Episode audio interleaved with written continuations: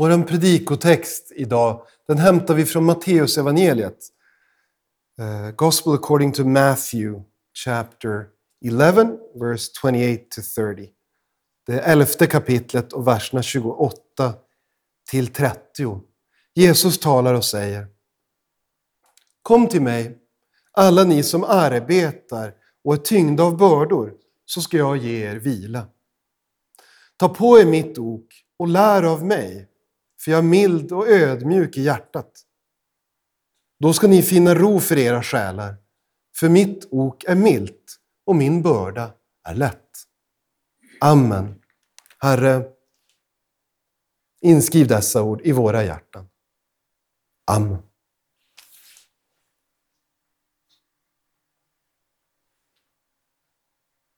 Ni som sitter här idag och ni som lyssnar där hemma vid datorn.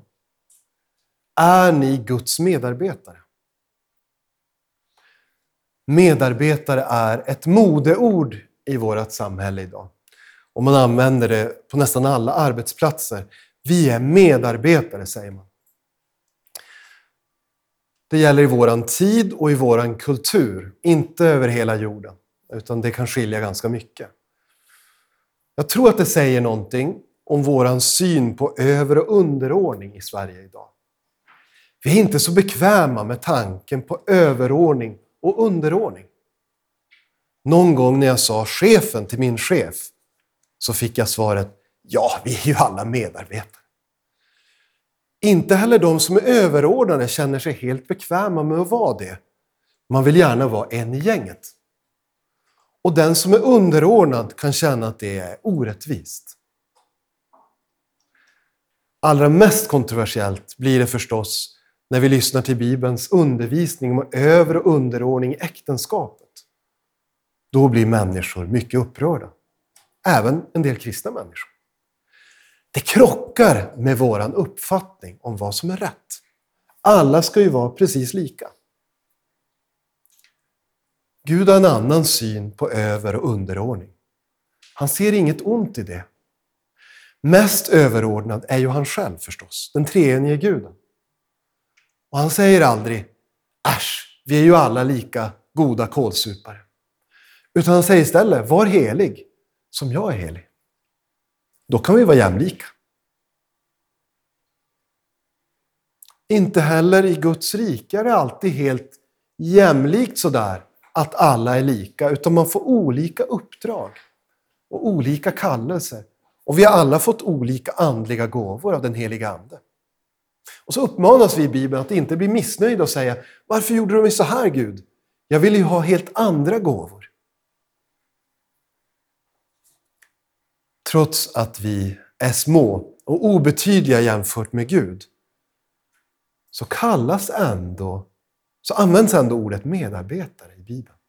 I första Korintierbrevets tredje kapitel så skriver Paulus vi, det vill säga han och de andra som arbetar för att sprida evangelium, är Guds medarbetare.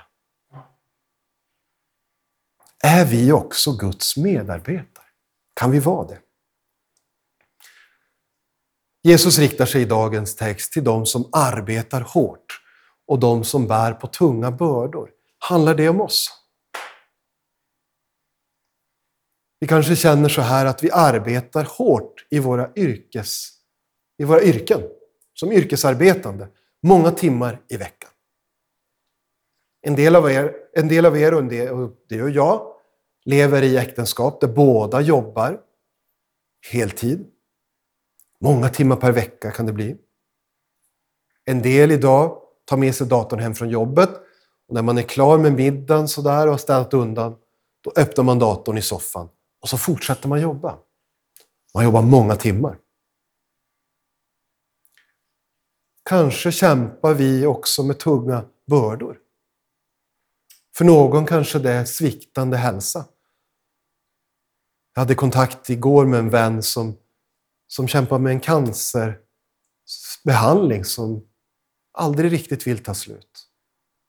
När man tror att behandlingen är avslutad, att cancern är borta, då kommer den tillbaks. Och så måste man börja om med en ny behandling. Eller en ny operation. Eller samma behandling ett varv till. Det är en kamp. En hård kamp. Vi kanske kämpar med oro för nära och kära, för våra barn som växer upp, för våra föräldrar som blir gamla, för våra syskon och nära vänner. Hur har de det? Hur mår de? Hur ska de klara sig? Vi kanske bär på oro som vi inte riktigt ens kan sätta fingret på vad den beror på. Vi kan inte riktigt säga vart den kommer ifrån, men vi känner att den gnager inombords. Vi bär på tunga bördor. Innebär det då att vi inte har tagit emot den vila som Jesus talar om i vår text idag? Är det något vi har glömt att göra? Nej. Det är faktiskt så att Jesus säger att livet som kristen, det är en kamp här på jorden. Det är en kamp mot motstånd från världen och från vår egen syndiga natur. Det är en kamp mot sjukdomar och, och osämja. Ibland mot hat och förföljelse. Och när vi listar våra problem då kommer vi se att många av de problemen har också icke-kristna. Precis samma problem. Vilken vila är det då som Jesus menar? Jag skulle vilja läsa några få verser från Matteus kapitel 23 som beskriver, Jesus beskriver vad det är hans åhörare är vana vid att höra och se. Säger han från vers 2. De skriftlärda och fariseerna har satt sig på Moses stol, det vill säga de undervisar det judiska folket. Allt som de lär er ska ni därför göra och hålla. Men deras gärningar ska ni inte ta efter, för de talar, men handlar inte. De binder ihop tunga bördor och lägger på människornas axlar. Men själva vill de inte röra ett finger för att lätta på dem. Alla sina gärningar gör de för att bli sedda av människor. De gör sina böneremmar breda och sina hörntofsar stora. Jesus talar till människor som är vana vid en religiositet som är hårt arbete. De har fått lära sig att vill man behaga Gud, finna nåd i hans ögon, då måste man hålla koll på en rad med regler. Och man måste följa dem till punkt och pricka. En del av de reglerna fanns i Gamla Testamentet. En del av de reglerna hade fariseerna själva hittat på.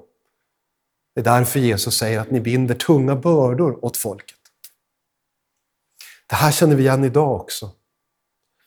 Mycket av religiositeten som finns är hårt arbete.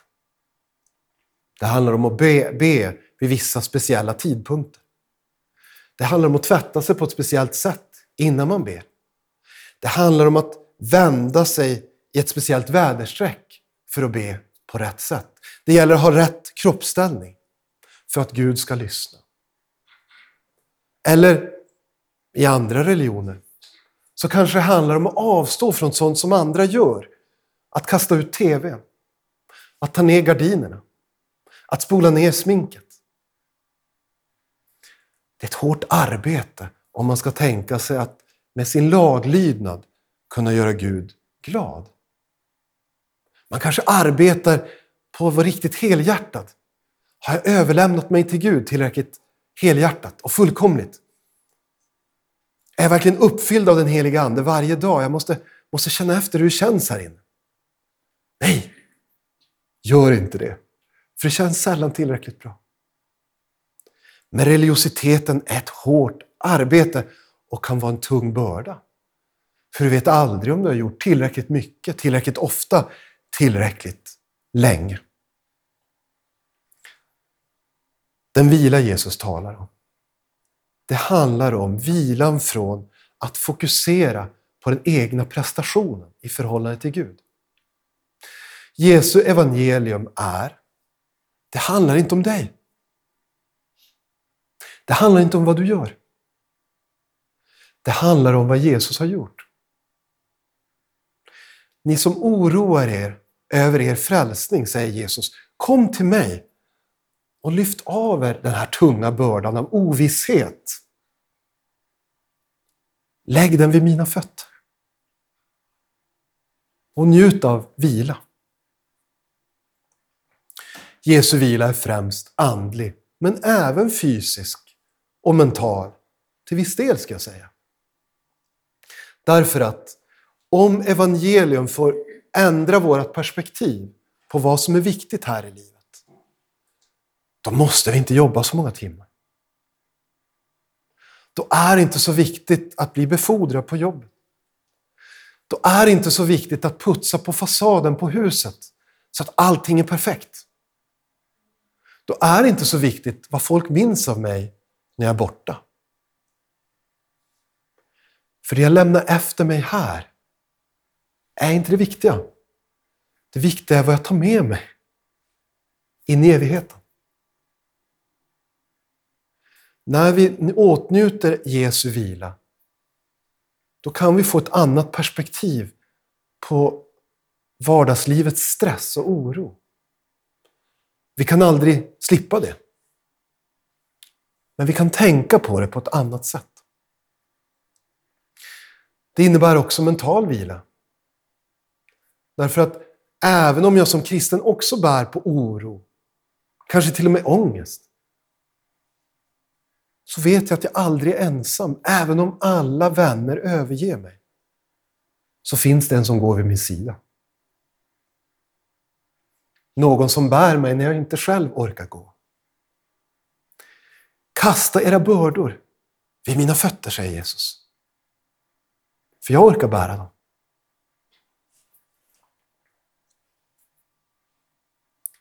Men då kommer vi till det kanske klurigaste i dagens text.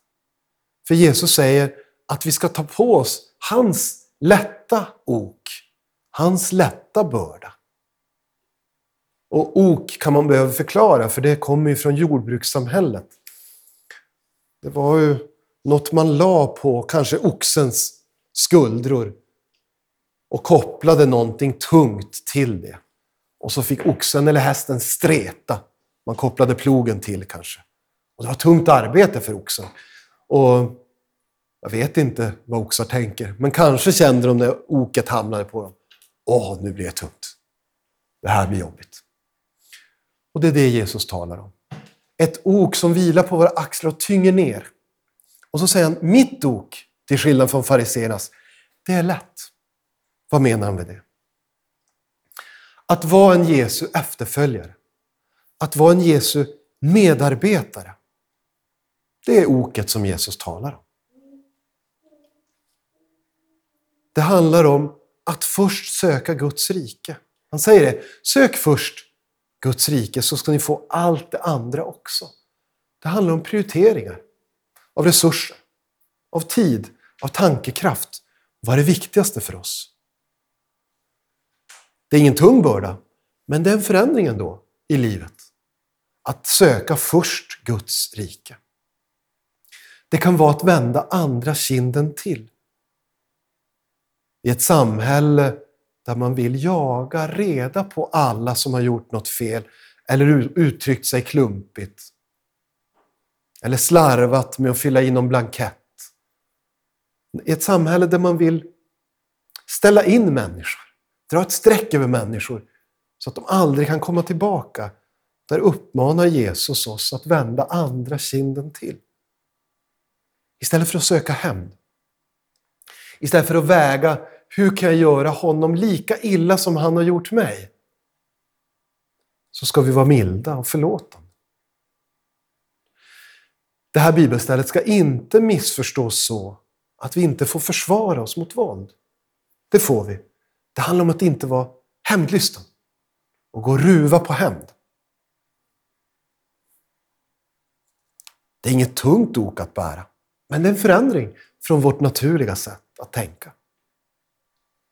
Att ta på sig Jesu lätta börda, milda ok, det är att arbeta för hans rike. Här i Stockholm, i vår lilla församling. Eller för den stora allmänneliga kyrkan. Det är någonting fantastiskt. Det är ingen tung börda. Men det kräver tid. Och det kräver kraft. Den som lägger av sig det här livets bördor, det här livets bekymmer vid Jesu fötter får ett fantastiskt byte. I gengäld säger han, följ mig. Ägna din tid åt att följa mig. Ägna din tid åt att glädjas över min kärlek. Åt att vara salt och ljus i världen. Det är inget tungt ok. En lätt börda att få vara Guds medarbetare. Amen. Låt oss be. Kära Herre, om du hade velat hade du kunnat kalla mycket duktigare medarbetare än oss. Mycket trognare, mycket starkare, mycket uthålligare. Men du har valt att kalla oss, trots att du känner oss, med våra fel och brister. Tack för att vi får arbeta med dig i din kyrka här på jorden. Och sen få glädjas med dig i din kyrka i himmelen. Vi ber i ditt eviga namn. Amen.